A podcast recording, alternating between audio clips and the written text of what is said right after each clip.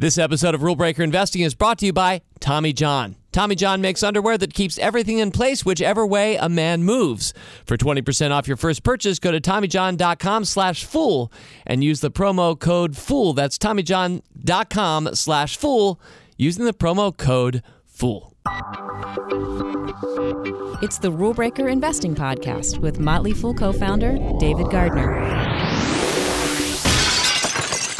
And welcome back to Rule Breaker Investing. As I mentioned last week, this week we are devoting our time to mental tips and tricks. This is the second in an occasional series, like some of my other series. So this is volume two. You can go back some months hence, find it on Spotify, iTunes, etc. You'll see our first mental tips and tricks if you missed it. Uh, these are additive. I'm not going to go back over any of those. And in fact, I've got some good suggestions from some of our Rule Breaker investing listeners to add in as well. And we've also thrown in the life hack wrinkle. So now, officially, this series going forward is mental tips and tricks and life hacks. And I've got seven for you this time around. So let's, without further ado, bring it on. Number one. And number one is the two minute rule. Now, if you are a devotee, as I know some of you are, to David Allen and his work through his Getting Things Done approach to life, it started with his book, written about 15 years ago, called Getting Things Done. David Allen, one of those productivity gurus with sort of a Silicon Valley vibe to him. So I've never read books like Seven Habits of Highly Effective People or The One Minute Manager or those kinds of things. I know some of you have, and no doubt have learned some important things from those. I was a highly disorganized youth, and for me, I'm going to persist my youth into my early 30s. So I was a pretty highly disorganized person, even as a husband and a father and then an entrepreneur. It wasn't until about six or seven years after we started The Fool, things were getting so busy, I decided decided I need to get more organized. I need to be more productive. And I found maybe it was an airport bookstore, don't even quite remember the book, Getting Things Done. And I've really been a David Allen fan ever since. So if you know David Allen, you're going to recognize this one. And if not, well, darn it, then I'm glad I made this number one this week because the two minute rule is one of those simple mental tips that I hope will make your life a little bit easier and more efficient. It certainly has mine. So here's the two minute rule I'm paraphrasing it is whatever's on your mind right now. It might be what just popped into your head, something you need to do. Maybe it's on a to do list that, you, that you've written out somewhere. If you can accomplish that thing literally right now in two minutes or less, along with Nike, just do it. Just do it. Too often in life, we think, okay, wait, that, that's right, I have to do that thing. And then we add it to a list and we start growing our lists. And we sometimes end up awash if you try to be an organized person in task lists, to dos. And some of those things you can actually accomplish right as you think of them or notice them. And if you can accomplish it, David Allen taught me, in two minutes or less, wherever you are, you just do it right then. That accomplishes two important things. The first, the obvious one, you just got that thing done. You're getting things done, and that's a good thing. But the second thing it accomplishes as well is it simplifies your own mentality. It gives you back the time that you would have taken to write it down on a list and then try to manage the list and eventually cross it off the list sometime down the line. And so there's an aspect of serenity that I think the two minute rule can give all of its practitioners. It certainly has for me. And so, even in the context right now of the podcast that you're listening to, if there's something that you realize you need to do and it's going to take you two minutes or less, I fully endorse you either hitting the pause button and just doing it right now, or you can even ignore the next two minutes of this podcast and just do that thing. Because the two minute rule for me is a profound, life changing thing that I've used really now for more than 15 years to good effect. And I encourage you to do the same. And you know, there's sort of a corollary to that. It's not exactly this. I'm going to bake this into mental tips and tricks and life hacks number one. It is its own separate thought, but it's also a GTD David Allen thought. And that is, he also has coached us never to have the same thought twice. So, when do we have the same thought twice? I got to do something, we think. And then we walk past that same place in our apartment or in our workplace. And you're like, oh, that's right. I got to do that thing. So you shouldn't be having that same thought twice. If it's a two minute rule kind of a thing, you should just do it the first time. Then you will save your future mind from having to be preoccupied with it at any point. Or if it takes more than two minutes, then David Allen has suggested to all of us who follow him that you should you should write that one down on a list. You should keep an active list. You should externalize it, get it out of your head. That way when you next have that thought, it won't be the exact same thought, right? Because the first time you had that thought, you were thinking something like, "Oh, that's right. I really have to pick up flowers on the way home from work today. I really have to do that." If you've already externalized it, then put it in your calendar, put it on a to do list. The next time you have that thought, it will be slightly different. You won't be thinking, oh, that's right, I forgot to write that down on my calendar or my task list, or God forbid, oh, that's right, I just got home and I forgot to get the flowers. And so you should always be making progress and you should never have the same thought twice because you should have either finished it in the first place or changed it up and improved it some because you've already made a little bit of progress toward it.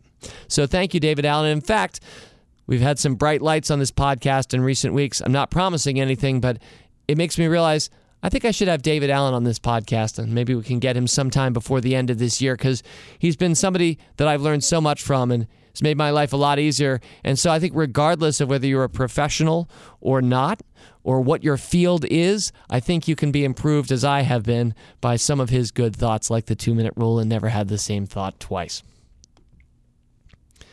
All right, number two this week. Number two goes to one of my favorite games. It's known by many names. The name that I prefer is Rochambeau. And I prefer that name just because it's a slightly higher brow way of saying rock, paper, scissors. And I just, I love that rock, paper, scissors would be dignified by a word that sounds French, although when I actually look it up on Wikipedia, they're spelling it like R O and then sham, S H A M B O. And as it turns out, it appears it's actually of Asian origin. Uh, thousands of years ago, no doubt. Anyway, this is a this is a great game. And I know a way to win the game more than a third of the time in certain contexts. Now, anybody who's not familiar with the game, I guess I briefly have to cover it.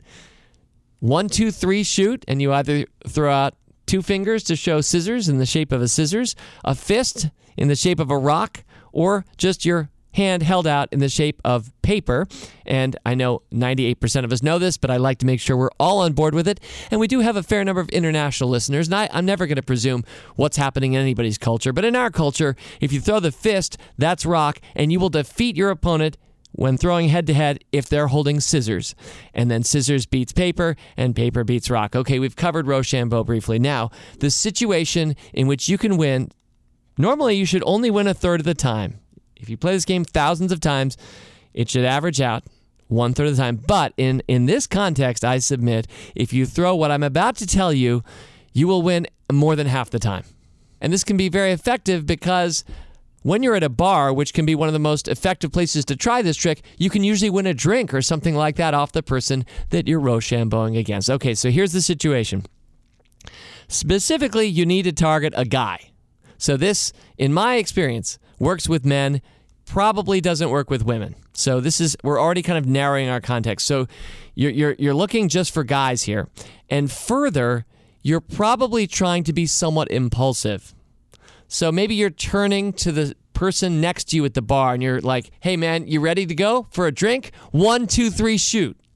So you want to start it quick and you want a guy who might have a little ego, maybe kind of a more macho looking guy. So the earlier you can get him pounding his fist, one, two, three. A lot of times people take their fist and they smack it in the other hand, one, two, three, and you shoot. The earlier and more impulsively you can get him going, the better. Because what you're going to be throwing is paper. You're throwing paper because more often than not, guys and guys at bars and impulsive guys at bars, impulsive guys at bars making bets are going to throw rock because it's like the guy thing to do. Try it out. It works more often than not for me. And I don't think it's because I have any particular spin to how I throw my paper. I think we're talking about human psychology here. And so I hope I was worth a free drink or something else uh, to you here before the end of 2016 if you try out my mental tip and trick number two. Before we move on, I want to give a shout out to our friends at Tommy John, the revolution in men's underwear that focuses on fit, fabric, and function, shirts that stay tucked, socks that stay up, and underwear that keeps everything in place whichever way a man moves. I have to say, I received a complimentary box full of Tommy John underwear, and I went back and reordered. So I'm putting it out right here.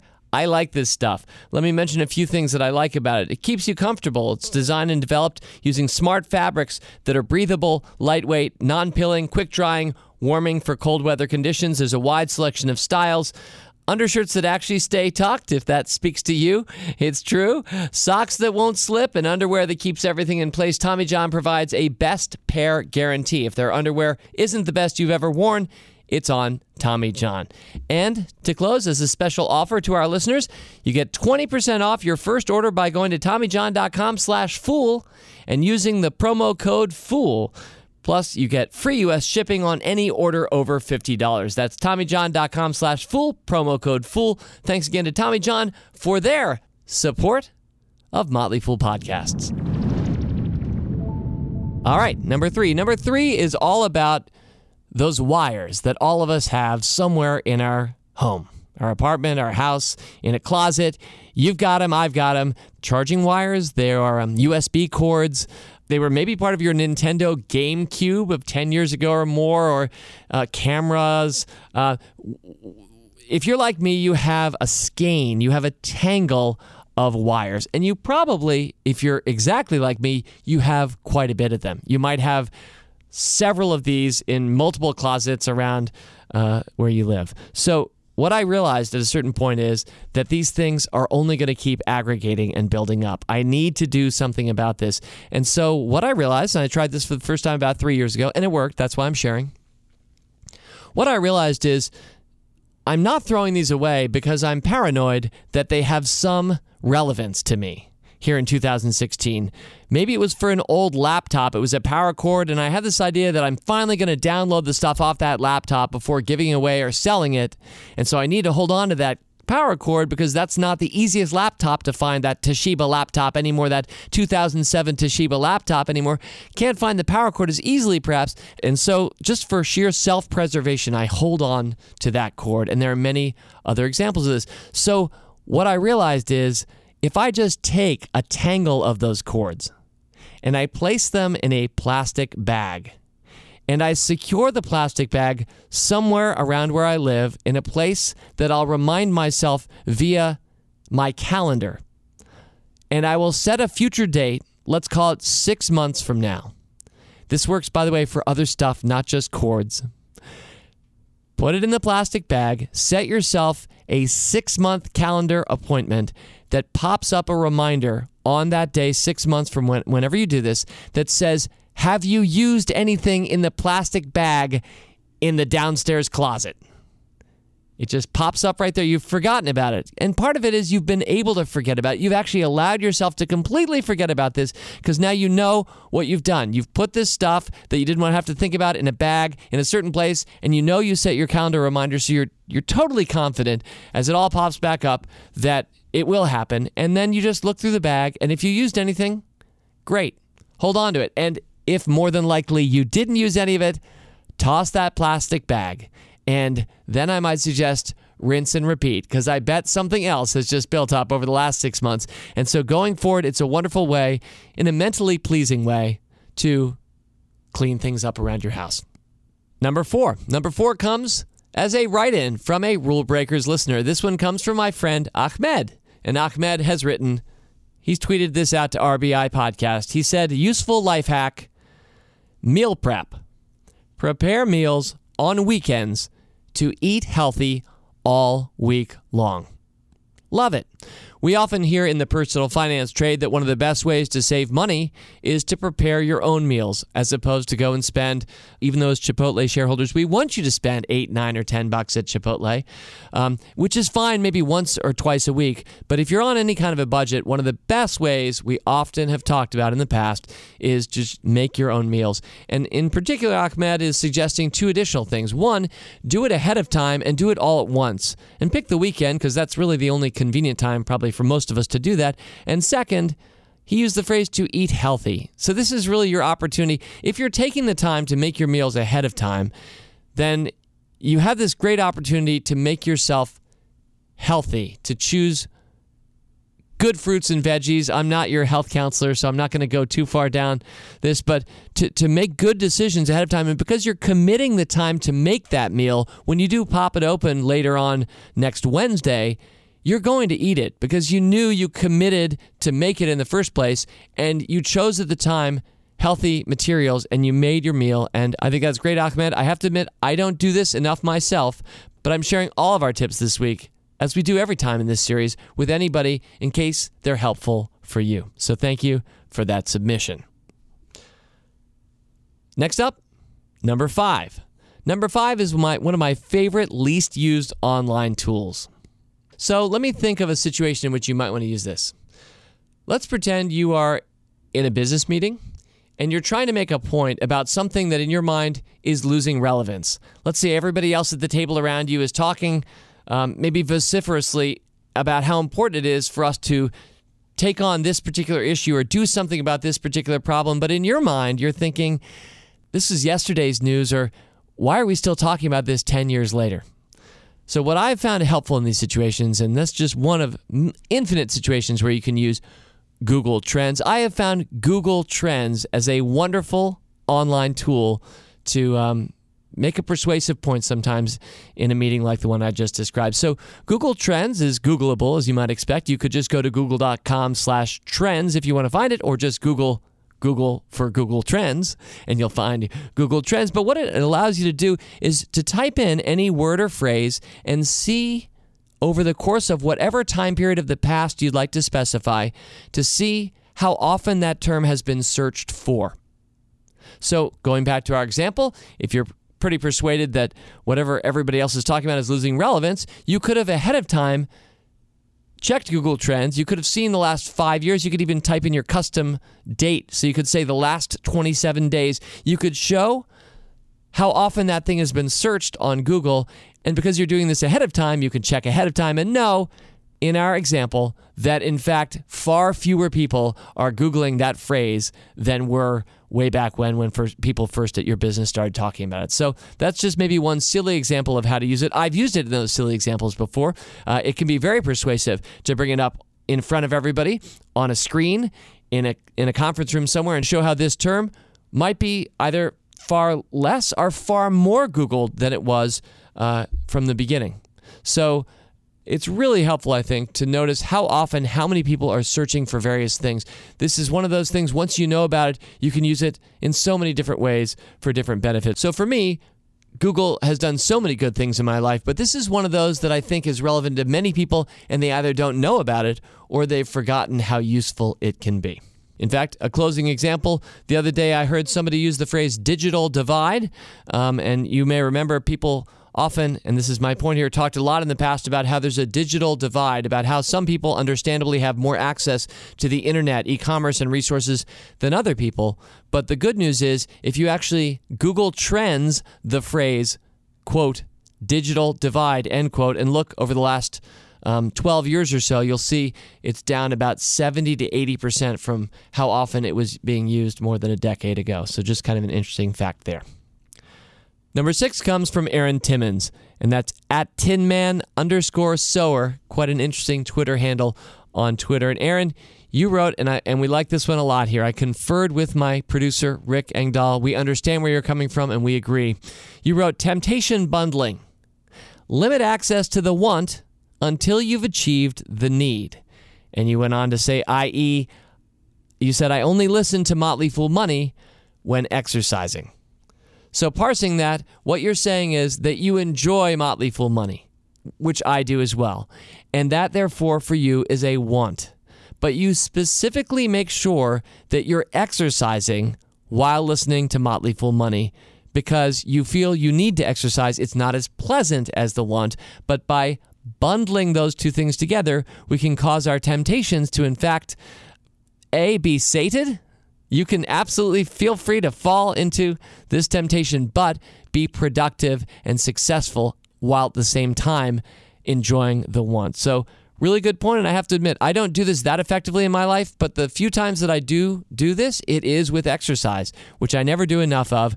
And I do totally agree that by pairing a want with that need, it's much more likely that I and you will exercise. So, Aaron Timmons, thank you very much for that contribution to this week's Rule Breaker Investing.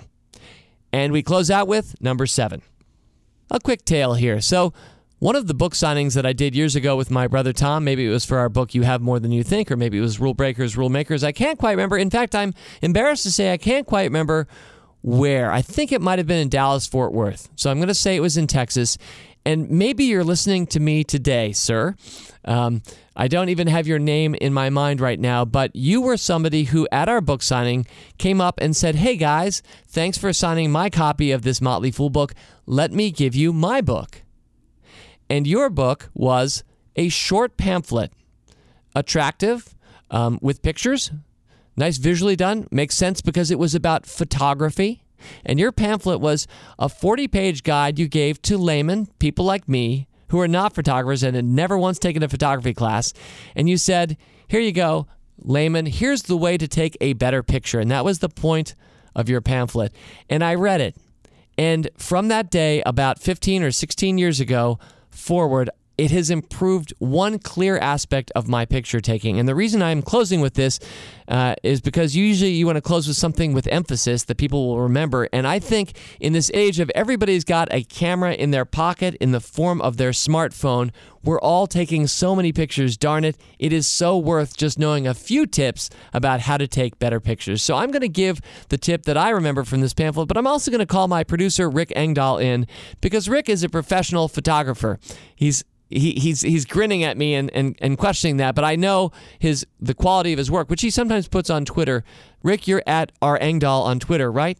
Yes. So you can see some of Rick's work there, but Rick is going to add one or two additional pro tips after my quick tip. And that's how we'll close it out this week. So, my quick tip is the rule of thirds. Now, if you're an experienced photographer, you already know this, but in my experience, less than less than 1 out of 10 people that I meet really know this about taking pictures all the time. And that is that you want to position your subject. Let's pretend it's a person on the left or right one third of the picture as you take it. It's just far more visually interesting than what most people do, which is they position their subject right in the center. And in fact, the question as to whether you want to put that person on the left or right third is usually dependent on what else is around that subject. If there's a really beautiful sunset to the right of that subject, of course, you want to put that subject on the left one third and show the sunset in the other two thirds far more visually attractive than putting things in the center. And this goes for top to bottom as well. So if you are just taking a picture of a sunset, don't position that sun right in the center of your picture. Either put it on the bottom third and show the beautiful sky above with the top two thirds of your picture, or if for some reason what's on the ground in front of you is visually stunning, then put that sunset in the top one third and show what's beneath it on the bottom two thirds. I guarantee you, if you don't already know the rule of thirds, I hope you'll always remember it from this point forward, and you will be taking from this point forward better pictures. Now, that's not all the savvy this podcast can bring to photographers because, Rick, I want you to add in one or two, again, pro tips of your own. Thank you, David. Um, two quick things that I think could help anybody's photography. Awesome. One is uh, just to take a moment to look at everything but your subject. So if you're taking a picture of a person, look around the edges of the photograph, look at the foreground, look at the background, look at everything else just to make sure nothing's sticking out of their head. Make sure that there's not a weird tree branch sticking in from the edges. How many times have I done that? Guilty as charged. Keep going. It's I a- agree. It's amazing how quickly you can clean up a photo with that. and the other is maybe a little more artistic, but just think about changing the angle of your photo. A lot of people stand up and hold the camera in front of them, and every photo in their collection is going to be from that angle. What happens if you get down on one knee? What happens if you you know hold your camera up? Uh, what is a different angle that you could approach? And um, those two things kind of work together too, because if you chart, start changing that angle, you'll get different things in the background and foreground. Can help a lot. Tremendous. Thank you, Rick. And by the way, Rick, thank you for all the producing you do. You know, this podcast does not announce our our small staff each time, but I would be saying the name Rick Engdahl every single Rule Breaker Investing, if not, because virtually every single one Rick has produced or helped out in the production. So, Rick, thank you for all your great work. And that's it for Rule Breaker Investing this week. Next week, more foolishness to come. In the meantime, fool on. As always, people on this program may have interest in the stocks they talk about, and the Motley Fool may have formal recommendations for or against. So don't buy or sell stocks based solely on what you hear. Learn more about rulebreaker investing at rbi.fool.com.